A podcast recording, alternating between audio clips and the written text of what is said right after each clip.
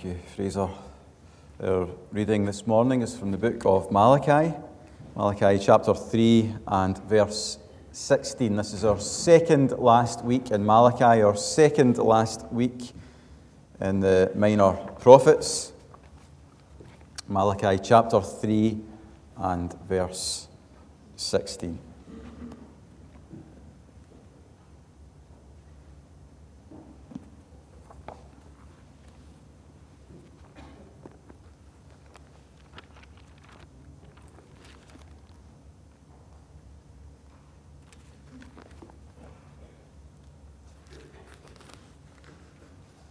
Malachi 3:16 is page 962 in your Pew Bibles.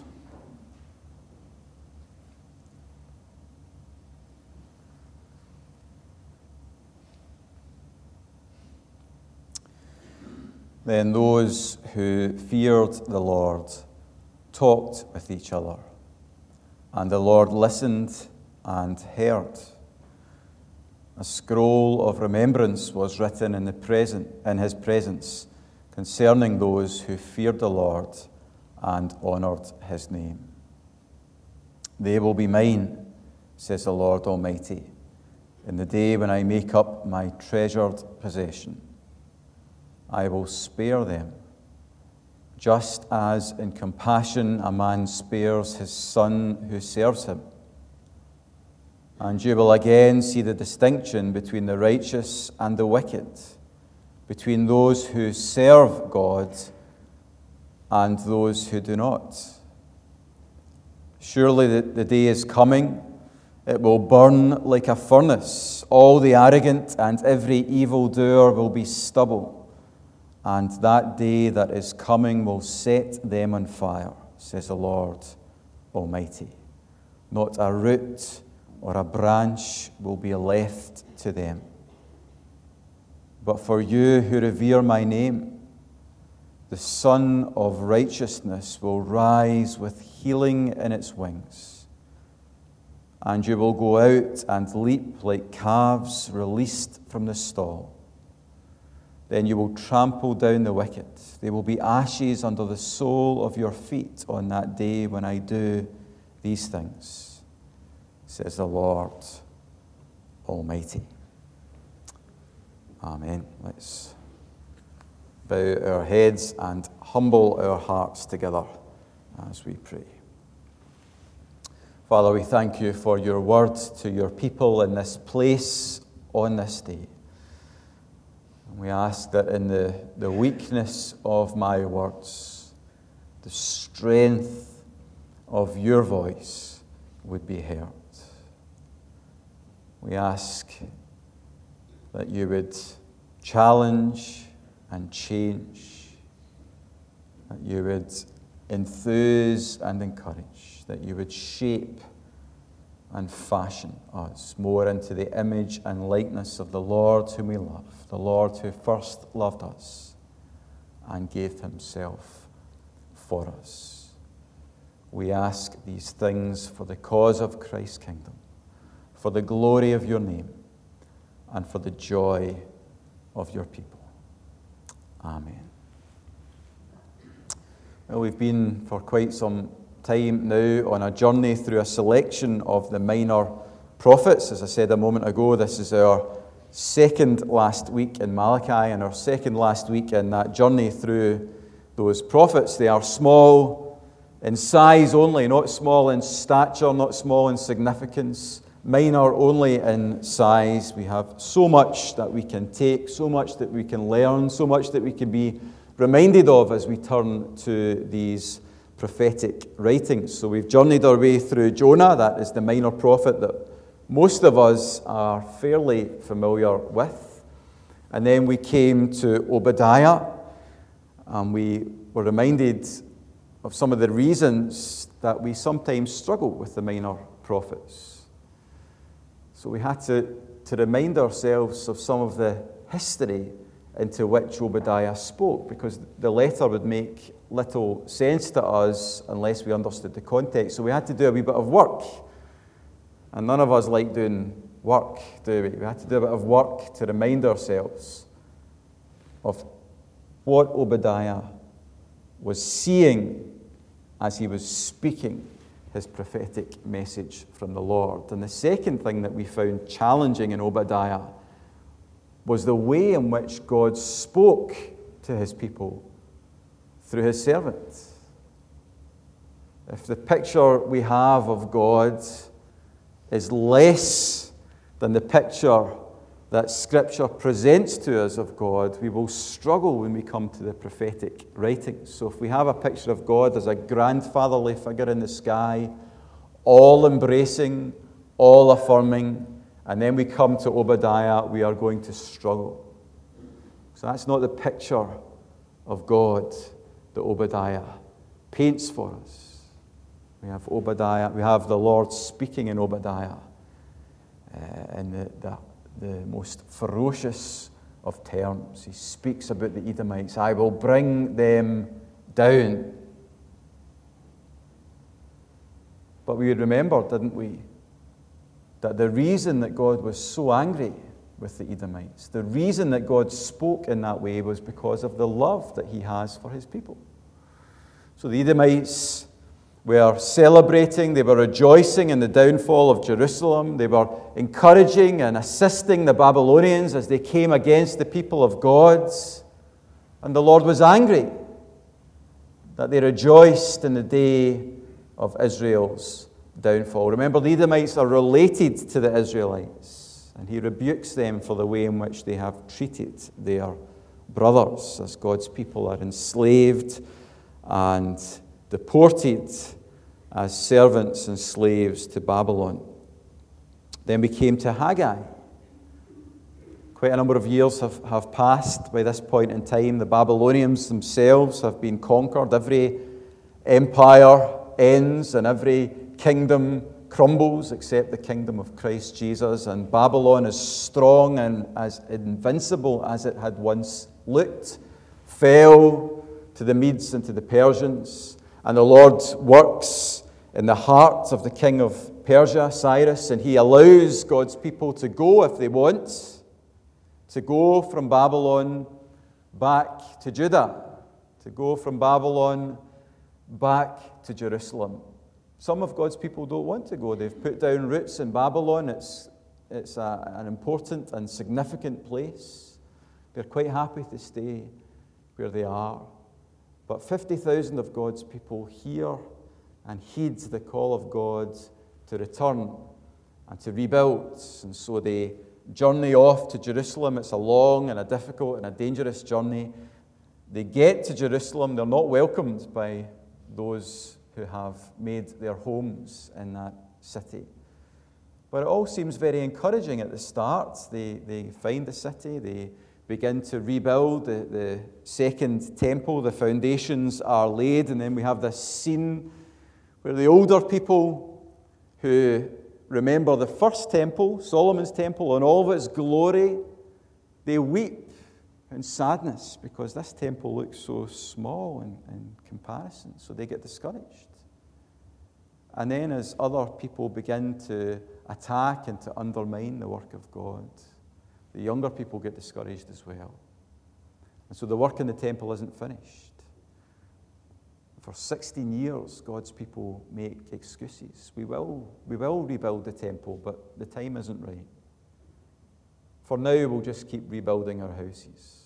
I've got a nice extension I want to put on the back of the house. But we'll get around to building the temple at some point in the future. 16 years pass, and God sends Haggai to encourage, to exhort God's people, to consider their ways, to reassess their priorities, and to rebuild the temple of their God. And this rebuke, this exhortation was accompanied with this wonderful promise that the glory of the new house would surpass the glory of the old house, that God's presence would be with his people as they built this new house for him. It all seemed so positive, it all seemed so encouraging. And then we came to Malachi. Oh dear.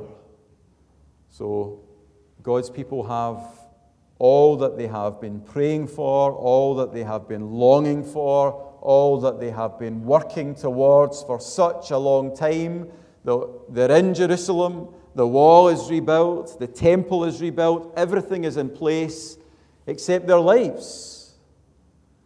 Their lives with the Lord are, are wrong and flowing from that problem that they have in their relationship with God, everything else has gone wrong as well. We actually only get to verse 2 before we see the root of the problem, don't we? Verse 2 of Malachi chapter 1 says, I have loved you, says the Lord.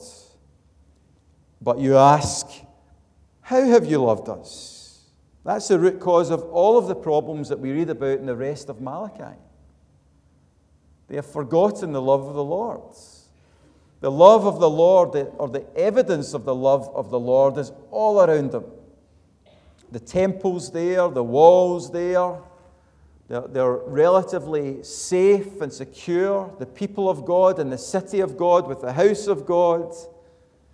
The evidence of the Lord's love is all around them. He has chosen them, He has delivered them, He has restored them to the city of God. And yet they say, How have you loved us? And flowing from that denial of the love of the Lord, they point an accusing finger in the face of God. How have you loved us? The Lord favors the wicked. What do we gain from serving you? Where is the God of justice?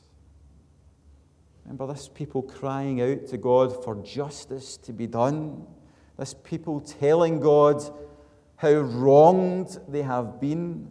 Is a people who are divorcing the wives of their youth, uh, casting them aside in order to take to themselves wives who worship false gods.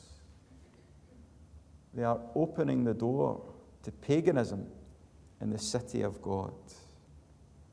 They are offering defiled sacrifices. Remember, we said it's like the stuff we put in the charity bag, not because we care about that charity, but because we just want rid of it. It's worth nothing. Who's going to take it? We'll just chuck it in that wee white bag and throw it out, and that's problem solved. That's the kind of offerings that they were bringing to the temple of God. They were bringing the rubbish that no one would have wanted and giving that to God. And then last week we saw not what they were giving to God, but what they were withholding from God.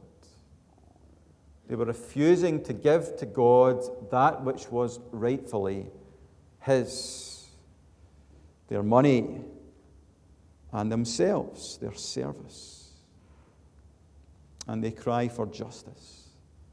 Justice is the last thing that these people should be asking for.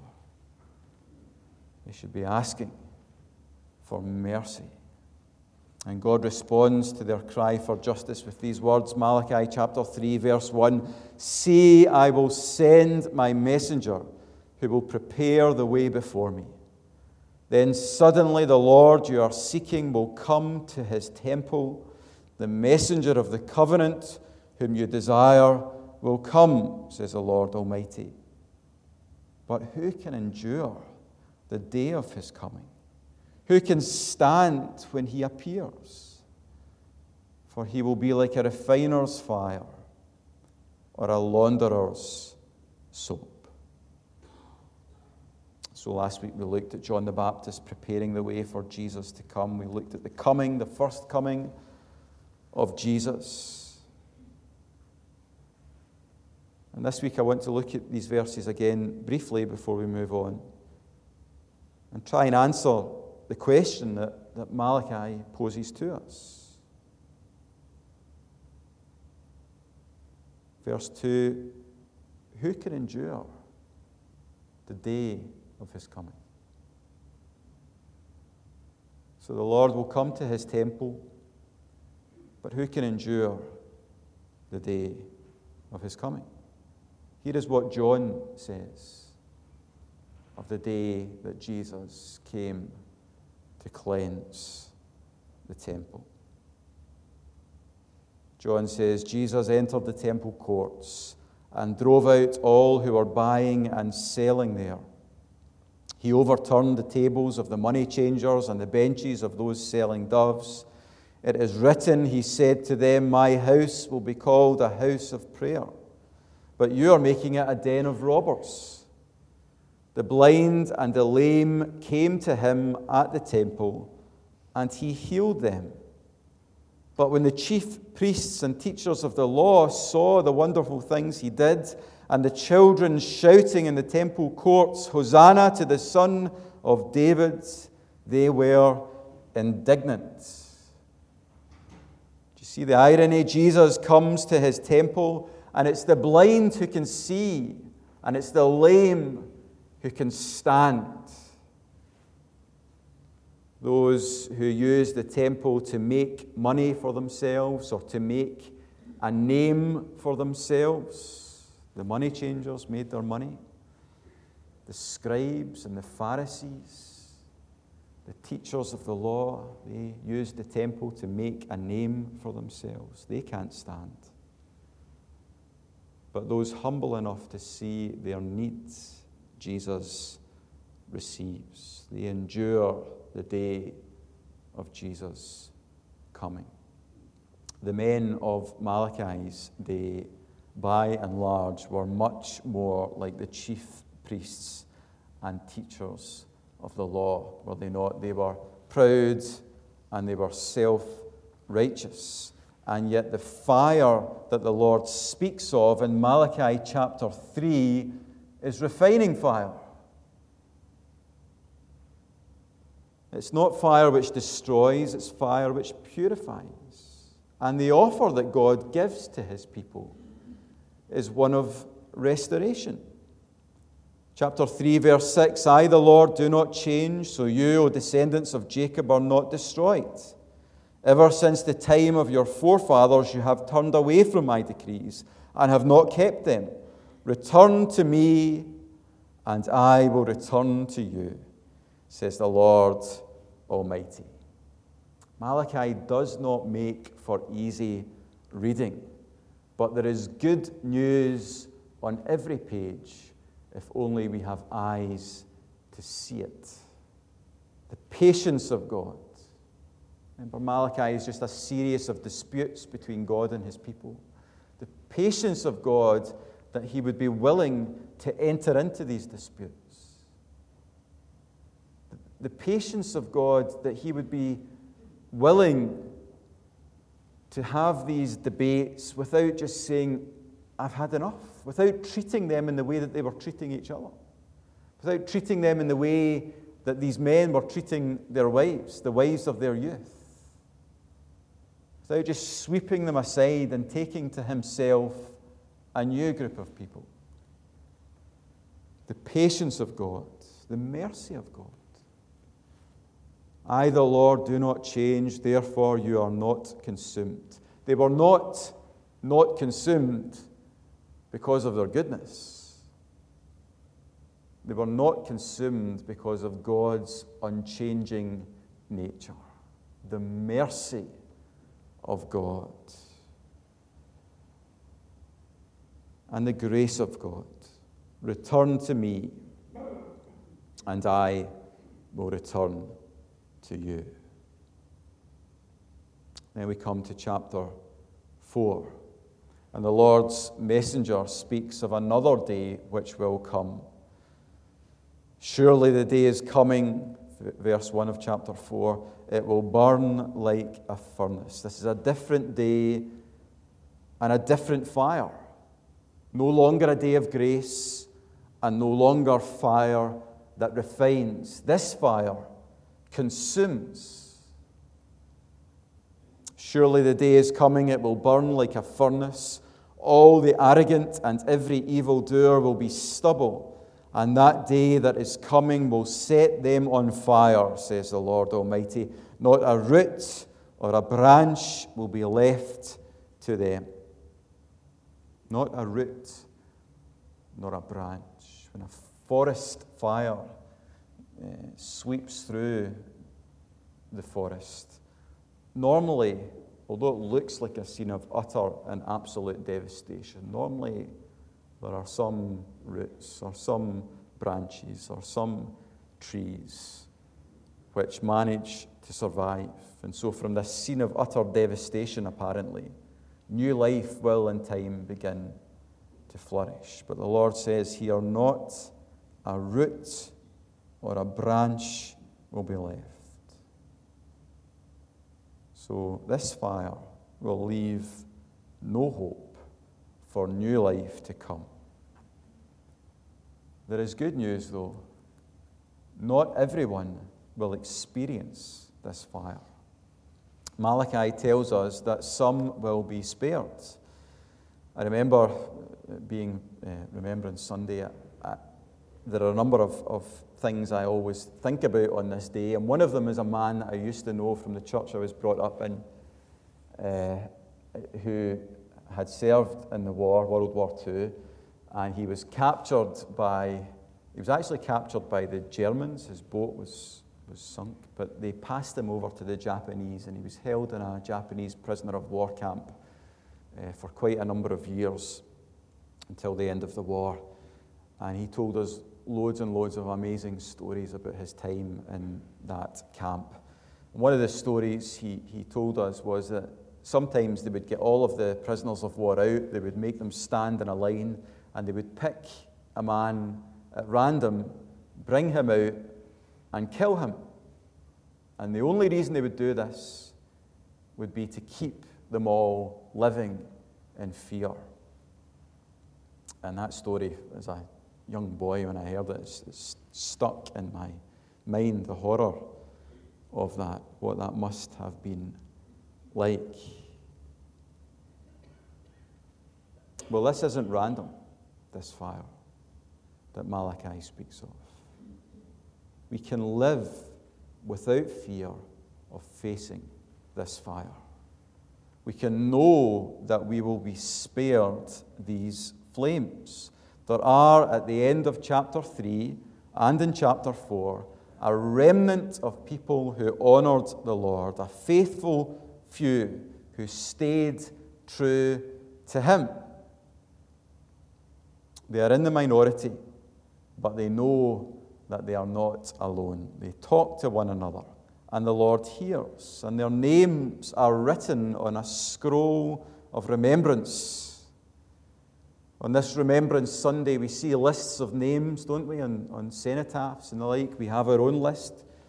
Uh, at the front of the church, we see a list of names to be remembered. Those who have given their lives for their country. Or to be in the Lord's list of names. How do we get our name on that scroll or in that book? Isn't it good to know that there is a scroll, that the faithful few are known by name? That the Lord is able to see those few righteous trees in the midst of a forest of unrighteousness. We've seen over these past number of weeks how far the people in general have drifted from God Himself. But the Lord is able to see those few people who have stayed true, who have stayed faithful. He knows the righteous, He knows them by name, and they will be His treasured possession. Malachi chapter 3, verse 16. Then those who feared the Lord talked with each other. So we are never alone. The Lord has given us brothers and sisters when everything seems against us, when we, we are very mindful of our status as aliens and strangers, we ought never to fall into the trap of thinking that we are alone. Then those who feared the Lord talked with each other. And the Lord listened and heard. A scroll of remembrance was written in his presence concerning those who feared the Lord and honoured his name. They will be mine, says the Lord Almighty in the day when I make up my treasured possession. I will spare them just as in compassion a man spares his son who serves him. And you will again see the distinction between the righteous and the wicked, between those who serve God and those who do not. When this day of consuming fire comes, they will be spared, more than spared, more than spared. Chapter 4, verse 2 For you who revere my name, the Sun of Righteousness will rise with healing in its wings, and you will go out and leap like calves released from a stall.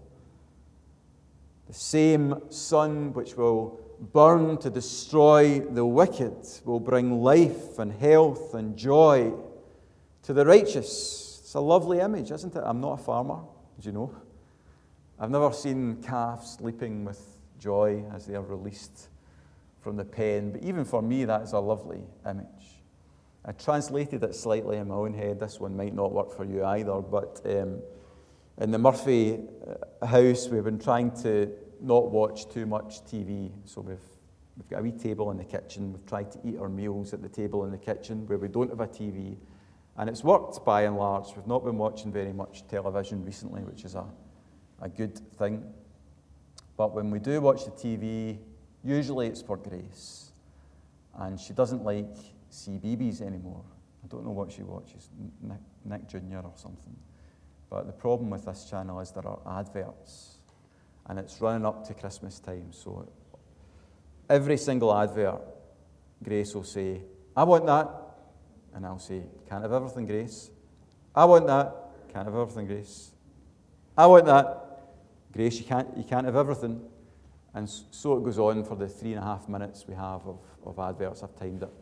Three and a half minutes of adverts. I want that. You can't have everything. Well, imagine one day I went to the biggest Toys R Us in the world and I just bought the whole shop.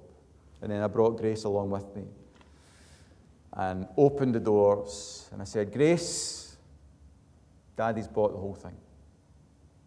Run in, have fun, whatever you want, you can have. Imagine what she would be like running into that whole new, exciting world. Where will I go? What will I have? Imagine the joy on her wee face. That, I think, is the kind of picture that we are encouraged to see here as these calves are released from their pain, as they leap for joy, as they look at this new world that has been opened up to them, that they are free to go and to roam and to explore and to enjoy. Where will I go first? This bit of grass, that bit of grass. That's what it will be like for us in Christ on that day. Then I saw a new heaven and a new earth, for the first heaven and the first earth had passed away, and there was no longer any sea. Remember, that symbolizes chaos and all that is against God. There was no longer any sea. I saw the holy city, the new Jerusalem, coming down out of heaven from God, prepared as a bride beautifully dressed for her husband. And I heard a loud voice from the throne saying, Now the dwelling of God is with men, and he will live with them. They will be his people, and God himself will be with them and be their God. He will wipe every tear from their eye. There will be no more death, or mourning, or crying, or pain, for the old order of things has passed away. He who was seated on the throne said, I am making everything new. How do we get our name on that list, in that book? Is it through goodness, morality, religious duties? No, we will never be good enough to clamber up to God. We are much more like the Israelites of Malachi's day than we would care to admit, aren't we? We look at others maybe and we think, well, I'm doing okay, I'm not too bad. We look at God as He is revealed to us in Scripture. in all of his holiness, his perfections, his purity, and then we look to ourselves, then it's a different story. Calvin said, We only truly see ourselves having seen our God. Once we see Him, then we truly see ourselves. We will never be good enough to clamber up to the God who dwells in the high and holy place on a ladder of good works or religious duties or church attendance. Never. How do we get our name on that list? That's essentially what the crowd asked Jesus in John chapter 6. They asked him, What must we do to do the works God requires? Jesus answered, The work of God is this. Here it is. The work of God is this to believe in the one he has sent. To believe in the one. We can never clamber up to God, he is too high, too holy. But he has come down to us in love in Christ. He has lived for us, he has died for us, he has been raised from death for us. And all who turn to him and trust in him and follow after him are freely and fully and forever forgiven. We remember on this day those who have given their lives for their country and the freedoms which allow us to meet and to worship in this place this morning. But above all, I hope we remember Jesus, who gave his life to gift to all those humble enough to receive it the gift of complete freedom. Freedom to know God as our Father. Freedom to live for Him. Freedom to worship Him. Freedom to address Him with Christ Jesus Himself as Abba, Father. We remember the sacrifice that he made for our sins. Much of Malachi is taken up with the insufficiency of the offerings that the people were giving to God. They were given these rubbish animals, old and, and deformed, and Uh, their sacrifices fell so far short of the ones that the Lord demanded. But even had they brought their very best animals, they could never really secure forgiveness of sins, could they? The truth is, had they brought their best animals to the temple, as Hebrews says, it is impossible for the blood of bulls and goats to take away sins. Those, those animals could never have taken away sins. They only ever really did two things. Firstly, they reminded the people of the seriousness of their sin as they saw these animals sacrificed, slaughtered, as they saw the blood flow, it was a reminder to them of what they deserved for the sins that they had committed, the seriousness of sin. And secondly, they pointed forward to the perfect sacrifice that was to come the sacrifice of the Lord Jesus Christ, the one of whom John said, Behold, the Lamb of God who takes away the sins of the world. If we come to him, like the blind and the lame, knowing our needs and knowing that He is able and willing and wanting to meet that need,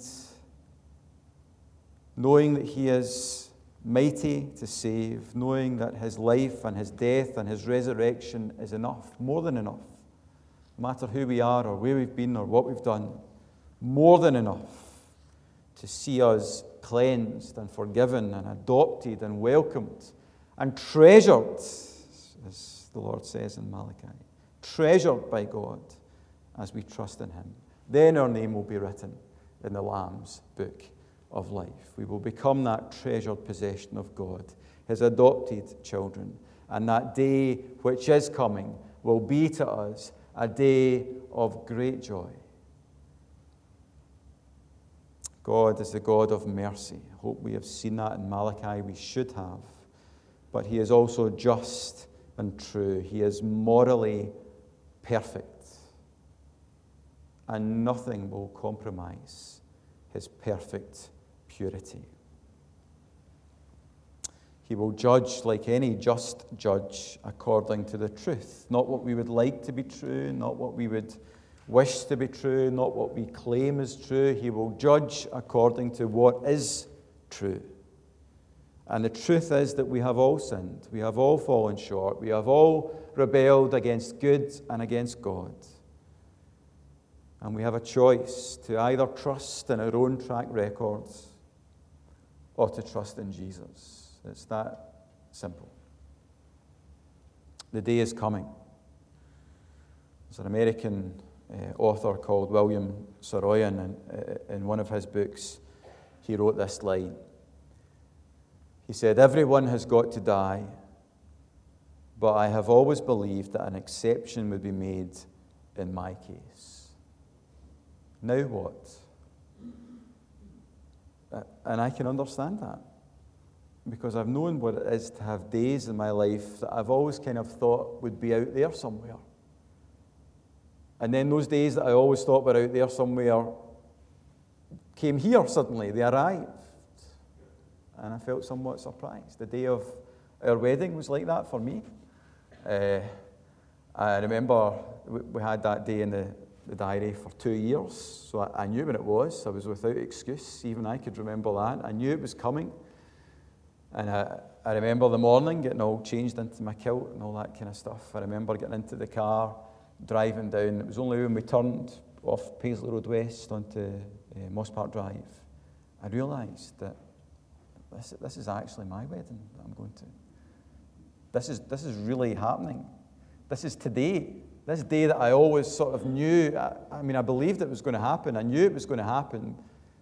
But it just always seemed as though it would be out there somewhere in the dim and distant future. But it, it had actually arrived.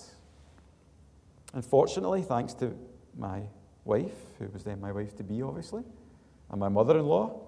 I was ready for that day. I had my kilt, and well, actually, that's all I really needed as the, as the groom. I had my kilt, and I was ready for the, the wedding. But we must be careful not to be like that when it comes to this day. Don't allow yourself to feel that way about the day of the Lord. Too many Christians believe that that day will come but they live like it will, it will always be out there somewhere in the dim and distant future. It doesn't feel real, it doesn't feel relevant to life today. We don't deny it, we tick the wee doctrinal box, but we don't live like that day is actually coming, like that day may be today, it may be tomorrow. Don't allow yourselves to feel that way about the day of the Lord. It is coming we are told. I don't know how close it is, but it is coming. It may be very close indeed. Are you ready for that day to come? Turn to Jesus. Trust in Jesus like a little child. That was the third group that I didn't really mention when Jesus came to the temple, wasn't it? The blind and the lame came to him at the temple, and he healed them. But when the chief priests and teachers of the law saw the wonderful things he did, and the children shouting in the temple courts, Hosanna to the Son of David, they were indignant. Do you hear what these children are saying? They asked him.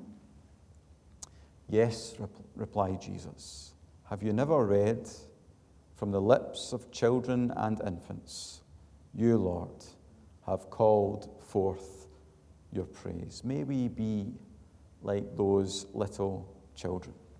Because the work God requires is simply to trust in Jesus and to joyfully honor and serve Him, the Lamb who was slain for the forgiveness of our sins. May we live in the light of His love his mercy and that day which is coming. Let's bow our heads together as we pray.